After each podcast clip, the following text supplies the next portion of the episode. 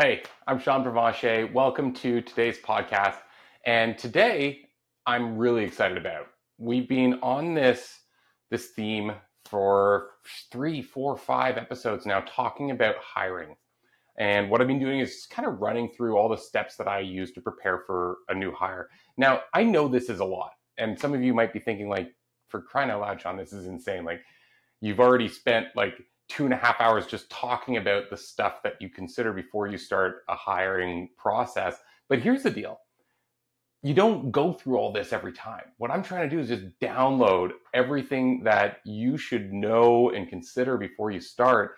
But the, the second time, the third time, the fourth time that you do this, it's so much easier because you already know this stuff. So I just, I thought I'd share that. And today we're actually unpacking something really cool. What we're going to do is we're going to talk about the different ways that you can hire someone. So people tend to think about hiring as a black and white thing. And I hear this all the time with with newer agents getting into the business and they're like, Sean, I gotta be honest, like I, I'm at capacity, I need help, but I I can't afford a salary or I don't want to take on such a big commitment. And there are so many ways that you can bring the leverage that other people represent into your business without committing to a huge salary or the burden of a long-term arrangement. And um, and I've explored tons of them. I would say I've probably used every single one on this list several times, and um, and so it's not like that. That's just not reality. The reality is that there are so many different ways that you can bring people into your world. And today, what I want to do is just give you like a crash course. Here's all the different ways that you can hire people and I'll talk a little bit about where I've used them, where I've seen them work, and overall, what I hope to to get, what I hope to give you walking out of this, like what I hope you walk away with, is a changed mindset that it's not that big of a commitment. Okay, there is no better investment that you can make in your business than people. There's nothing better. I would always rather put my money in good, well selected, excited people who are passionate about the the mission that I'm on and joining me and helping me go and build than any trinket or tool or or buying leads. I'd always rather bring people in, and it doesn't have to be that black and white. Okay. Um, so as we're going through this, what I would say for you is is have in your mind the level of management that you want to bring with people. So think about like how much time you want to spend. Think about how long this role or this problem or this this um, this person that you're bringing, how long you want them to be with you, and and how much of an integral part of your business you want them to be. It might be a shorter term solution. It might be something that you really want to see happen long term um, and grow with you, kind of thing. And then I'd also the last thing I'd say is just think about whether or not this should be someone that you bring in and nurture and guide and build with, or if you just want to plug in a solution because you can still have people in your world that just kind of represent a solution to you. Okay, so it's not black and white. It's not I bring a person on and pay them a salary or nothing. There's this huge range of options, especially today with all of all of the the virtual support that you can have and the the the service providers who can come in and just take a little piece of your business and fix that one little thing. So there are so many options. And what I'm going to do is I'm going to start um, essentially from like the lowest level of commitment that you as a business owner would make. And I'm going to move up the ladder to where you have a higher commitment to that person financially in terms of time and in the length of your relationship together. And, um, and, and we'll kind of work through it like that. So where I want to start is, is really simple. It's fee for service. Okay. So fee for service would be something like a perfect example would be Fiverr or Upwork. This is where you're like, I need a logo, right? I need a logo. I'm going to go find someone on a website who they do nothing but logos. I'm going to tell them what I want. They're going to give me a logo. I'm going to say, can you change X, Y, and Z? They're going to fix it up and I get it back and I'm done. And that's like the entire relationship. And if I really like it, I might use them again on a future project, but that might be the only time I ever use that person. A great example of where I use this is headshots. I like to, I, I like to break the mold of real estate agents and I actually update my headshots every year. I think it's fun. Um, and I, I own my own equipment. So I just, I go out. My wife's a good photographer. We take some headshots. We, and I, I also take like a thousand takes to get one I like. So I, I don't like the pressure of a studio. I like to be a little bit more fluid and natural. So I'll go out and I'll get some new headshots, but then they need to be touched up. Well, I don't have someone on my team who specializes in touching up headshots, and you really should. You should clean it up, balance the light, make sure you don't look too pale, too green, whatever, you know, that kind of thing. So I just take them and I choose my top five and I send them to someone on Fiverr and it costs me 50 bucks and they come back looking great. I don't need that person to work in my team. I, I don't even need to use the same person every time. It's just a simple solution.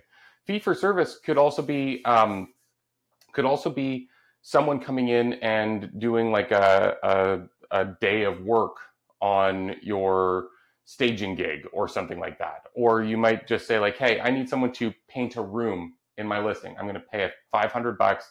You bring equipment, you bring paint. The color we need is, you know, Benjamin Moore 123X. Go. Okay. So there's there's a nice level of disconnection with fee for service. Typically people kind of know their gig depending on the pay scale and the task that you want, it can just be a really great way to, to work with someone at a really arm's length relationship, no long term expectations. They bill for what they did, and you're done. It's beautiful. Okay. The next one is an agency.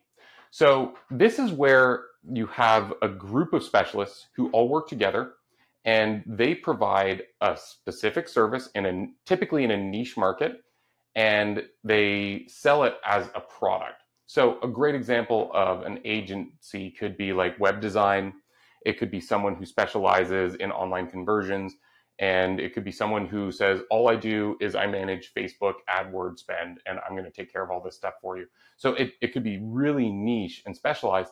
But typically, these people are going to be right at the cutting edge of what they do. So, if you're going on something like Fiverr, it's a bit of a crapshoot, right? Like you're going to be working uh, you're going to be pitched by a number of individuals. They're going to have a rating system, but you know everyone's like, "Hey, give me a five star review. Give me a five star review." So it's not super reliable. It's kind of something like, you know, you got to really dig to find the the cream of the crop kind of thing.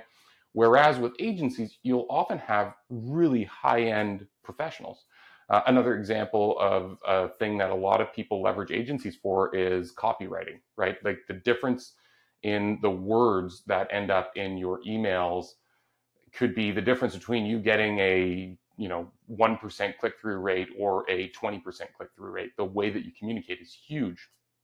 So an agency can be a great way to to bring in a really high caliber of talent on a very specific niche job that you need inside your business and you're going to pay for it. That's kind of the catch. Like they tend to be a lot more expensive I love a concept that was shared in, in Alex Hormozi's book, $100 Million Leads. He says, I actually really like working with agencies, but ultimately my goal, because he runs a large, a very large organization, his goal is to bring everything in house. So he loves working with agencies and he's just honest with them. He said, look, you know what? Here's how I like to work. I'm going to have you serve my business by helping us establish blank. You know, we're launching a new campaign and we need help with blank.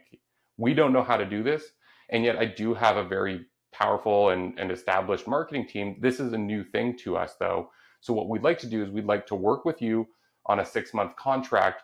We are going to be there as you're doing it and we're going to learn. We're asking for you to teach us. And then after six months, we're going to take it in house and we're going to retain you long term as more of a consultant who we can reach out to.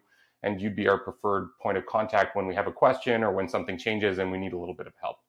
And you'll have some that'll scoff at this, and they're not the right people. But a lot of agencies would be more than happy to do this. Uh, we we're looking at two or three projects where we absolutely are planning to use a service of this kind in in the coming year in our marketing. And I just think it's a great way to be totally transparent and honest with someone. Get hooked on to really high level understanding of the thing that you're trying to figure out and get hands on support in getting it done but then know that in the long run, you're going to have the cost savings and the personal control that comes with bringing it in house. Okay.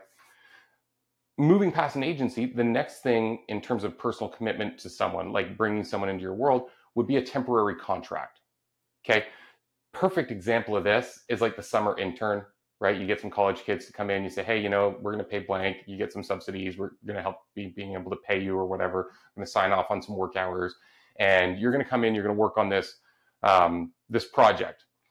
Typically, a temp contract is going to have a, a set start and end date. So these can work really great when you have like a large project. Think um, database transfer, right? This can be a really touchy thing. And at the same time, it's really healthy to move from one database suite to another from time to time. Make sure that you're staying at the front edge of what technology has available. And if something's not working for you, sometimes you just got to make a change, right? So it can be great for larger projects that you know are going to be intense for a while, but then they're going to have an end date. Um, sometimes, too, you can actually use this as a way to watch how people show up for a little while. So I really like bringing in quality temp temp people, but then watching them really carefully because I'm always looking for people that I could, you know, give an opportunity to, or just refer to someone else. Say, hey, you know, I heard you were looking. This guy showed up, worked with us. We didn't need him long term, but he was great. Highly recommend.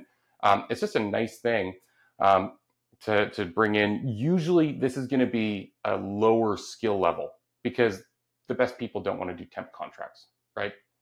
Um, moving beyond that, you could do a part-time contract. So this would be a longer-term commitment, but for fewer hours. And this is a great way to dip your toe in having an administrator. What we see a lot of the time is there'll be an administrator in a, a, brokerage environment. Maybe they used to be like a front desk person, and then they they you know moved up the rungs, and then they figured out that they could actually kind of earn a little bit more and, and raise their skill level by working with a realtor, but they couldn't find one or didn't want to work full time exclusively with one person. So sometimes what they'll do is they'll say, you know what, I've got 40 hours a week and I'm going to give 20 to this agent, 10 and 10 to these other two. And that way I can work with three different people. Gives them some cool job security that they're not like tied to one person exclusively over the long run. But um, it also can be a great way to get access to someone who has a high level of skill. They're diversified in the way that they're they're working their hours, so they they're seeing a couple different business models and getting an understanding of what like uh, what different people are doing, so they can bring value that way. And then a lot of the time, if you're growing and things are going well, you might be able to scoop their remaining hours when one of their other partners uh, either hires someone else or moves on. So part time can be a really nice way to, to work with someone. You're going to hear me say again and again, too. It's a nice way to scope people out. I've taken, I've done hundreds of hours of classes on interview techniques and hiring and managing people. I've read books. I've studied people and personality styles and, you know, who's going to show up, how, where, and all that kind of stuff. And here's the deal there is no single better way to understand how someone's going to show up in your organization than having them come work with you a little bit. I, I heard it said by someone, I can't remember who it was, but he said, I can't know if I can work with you till I've worked with you. And as someone who has hired, like got in and out of business with hundreds and hundreds of people, I can tell you this is so true. It's so true. There's nothing better than having someone show up for two weeks every single morning and seeing how they show up. Are they hungover half the time? Do they show up on time? You know, everyone's great in an interview, but what about two months down the road when they're frustrated, when they're tired, when they're having problems at home, when you know they have a bit of a health glitch and and they're they're just not at their fullest it's hard to know that stuff in an interview. That doesn't show up on a resume. You've got to see people over time. So a part-time contract can be a great way to dip the toe, dip the toe in the water see what they're capable of in four hours a day instead of paying them for eight and wondering if they're actually using their time and then upgrade them later on. It's beautiful. Okay? Another way that you can use part-time hours is something called fractional. So fractional is different in that typically a part-time role would be someone coming in with a lower level of experience and they would be kind of serving a need within your organization that you would provide some tools and training on. Fractional is a similar amount of hours, typically even less, but the idea is that it's a way higher level of skill. Think C-suite. Like you could bring in a fractional uh, chief strategy officer, chief marketing officer. You could bring in a fractional CFO if you're getting if you have a lot of transactional stuff going on back and forth and you need someone to watch the numbers, but you're not a Fortune 500 company and you don't have $400,000 to give to someone to watch your money. Well, a fractional CFO might be a really great way to have someone come in, spend half a day or one day per week working with your company, and it's going to cost you 80,000 or 120,000 instead of 400,000 right? So fractionals are a really cool way to, to buy a small amount of time from a really high tier professional and get that level of guidance in a smaller business. Okay. Moving beyond that, you also have consultants. So a consultant would be someone who, uh, where a fractional C suite person would come in and they would do work for you for half a day or a day every week. A consultant would be someone who is a lot more arm's length. What typically you'll find is that they'll come in, they'll review a whole bunch of stuff in your business, and they'll make recommendations, but then it's up to you to implement. Personally, I'm not huge on consultants. I, I typically have coaches. I'm in a lot of masterminds. I have access to really smart people. If I want someone to come in and rip my business apart, I'd probably go with someone through a recommendation who I could have a longer connection to if need be. And if I'm going to pay someone a whole bunch of money, I want them to do a little bit of stuff. I don't want them to just tell me conceptually what's wrong. I want them to actually start moving the dials with me a little bit. So I'd be more inclined to either go fractional or go with an agency. But I'm just going to pause here. Do you see how many different ways you can bring people into your world, right? Okay. So now we're getting to the more traditional ways of hiring people. So now we're going to talk about team members under contract. So these would be contract workers. A contract worker is essentially one side of the coin in terms of what uh, traditional employment and uh, and you know worker relationships look like. Contractors one side and salaried employees the other. Typically, uh, you know, Uncle Sam, the government, whatever you want to call it, typically they want you to have employees. Um, a contractor is a, a, much more arm's length relationship than an employee. And it's something that essentially you would hire someone to come in and fill a role, but it would be up to them how they show up, how they do it. Typically, a contractor is supposed to have their own certifications, bring their own tools, that kind of thing. Um, and an employee, on the other hand, is a lot more controlled. So an employee is you tell them when to show up, you tell them when they're done, you tell them how to eat their lunch, you give them the tools, you give them the training, you pay them to attend meetings. They are uh, kind of what traditionally you'd picture a worker being. Like that's what all people, when they're like, oh, I can't afford a teammate, I can't do this yet, it's not the right time. Typically, what they're picturing is an employee, right? So, an employee, you have a tremendous amount of control. And typically, they're also going to be on employment insurance. They're going to be on um, uh, some kind of, if there's mandatory pensions in the, the country or place that you, you're building your business, they're going to be on that. Uh, typically, there are a, a number of fees that are tagged on by local government. And that's just kind of one of the things that comes with employees. There's also tagged on liability. Okay, so think about this if you are showing someone how to do a job and they do something wrong, that's on you, right? If I hire a contractor, they're separate from my company, they're doing a job and they make a mistake, well, they're supposed to show up with their own tools and their own know-how and their own certifications and their own training, all that kind of stuff. That that's supposed to be cooked in with a contractor, so it's a little bit more arm's length. The biggest uh, liability that a lot of people don't think about with employees is severance, right? So if you have someone who works within your company for a long time, and then you no longer have a space for them or you need to fire them, if you're not letting them go with cause that relates to something they did wrong, then what can happen is it can actually cost you a tremendous amount of money, tens of thousands of dollars. And the weird thing with severance is that it's um, it's not just how long a person worked for you; it's who that person is. So a person who is filling a very niche role and doesn't have a wide job market available to them will ha- will will command higher severance. So if they're gonna if it's gonna be difficult for that person to find another job, they'll command more severance.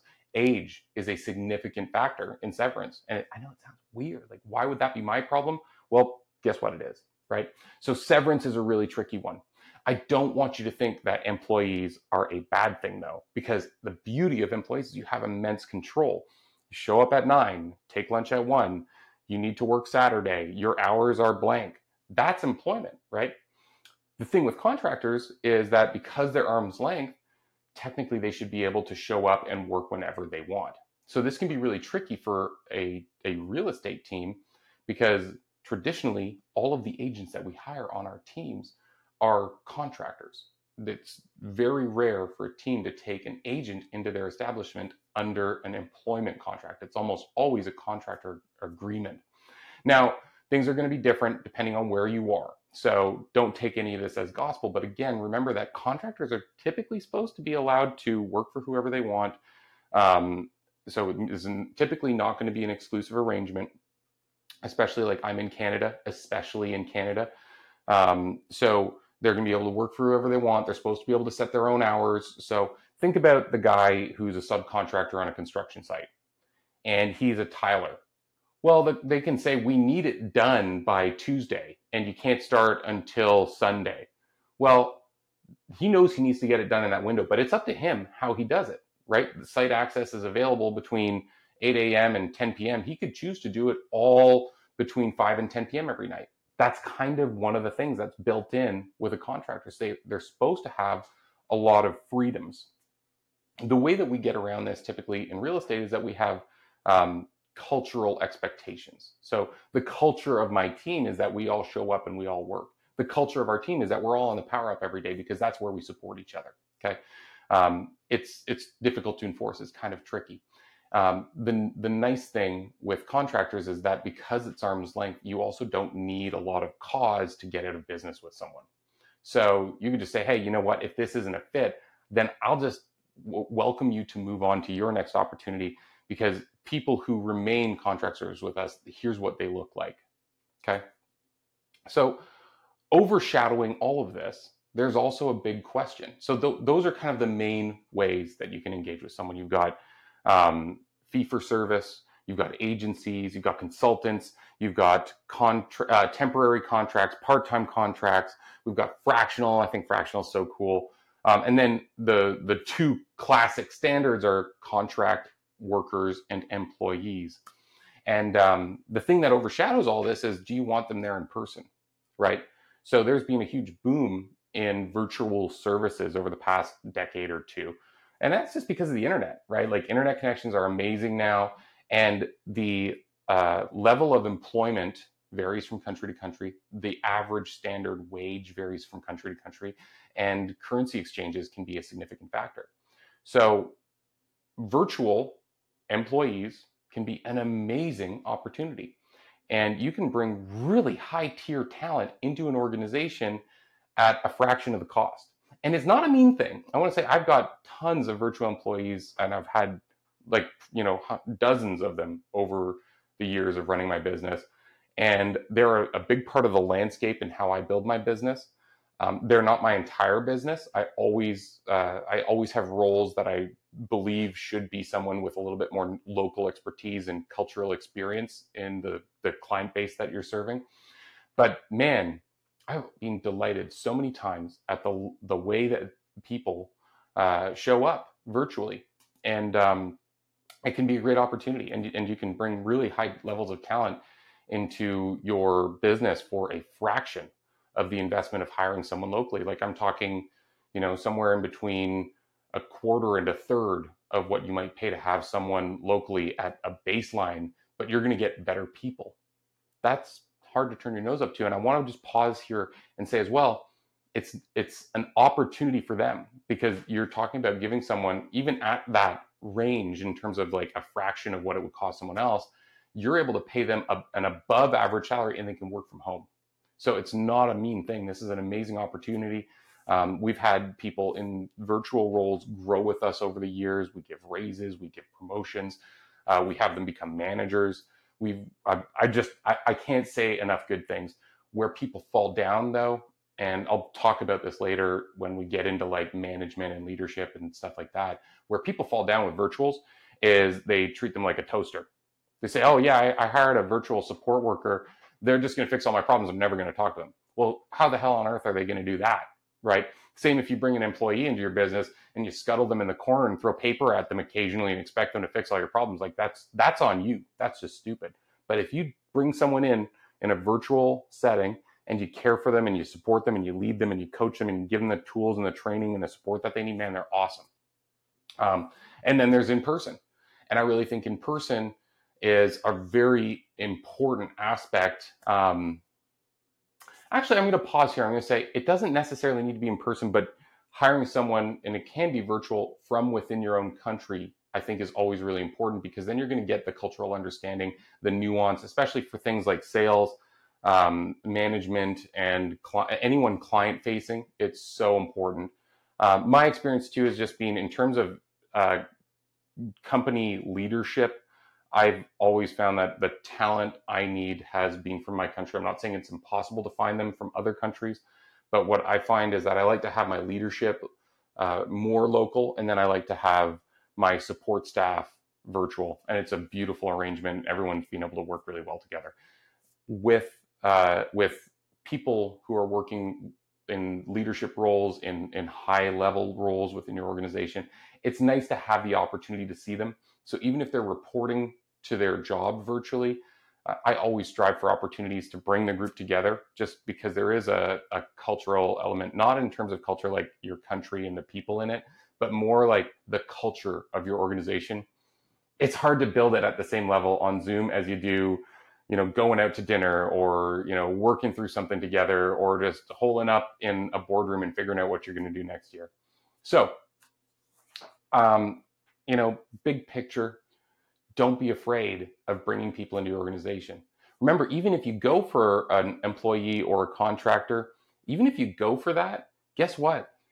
You're still only making really a 90 day commitment because the truth is is that anytime you bring someone in they should be on a probation plan and anyone on a probationary period um, you can get rid of really easily in the first 90 days and it's so if they don't come in and make a sizable enough difference in your business to justify what you're investing in them, then you just walk away. So there's no, there's very little risk. It's not a $60,000 salary, it's a $15,000 bet. And you'll see in the first 90 days if that bet was well founded. Okay. So get out there and grow your business. Don't be afraid of bringing people in. It becomes addictive. I want to hire people. I, I it's it, it, you swing to the other side typically, where you just want to try working with everyone you can because you get so excited about what you see being possible. I hope that this kind of opened your mind. I hope this gave you some ideas. If you have a question about any of these, reach out, man. We'd love to hang out. And if there's anything that you're curious about that maybe I touched on, you want us to expand on, or maybe you want to share something that I didn't talk about that you've had experience with, uh, man, I would love to have that conversation. As always, thank you so much for the time that you spent listening to this and just taking part in this. And I can't wait to drop the next one. We'll talk to you soon.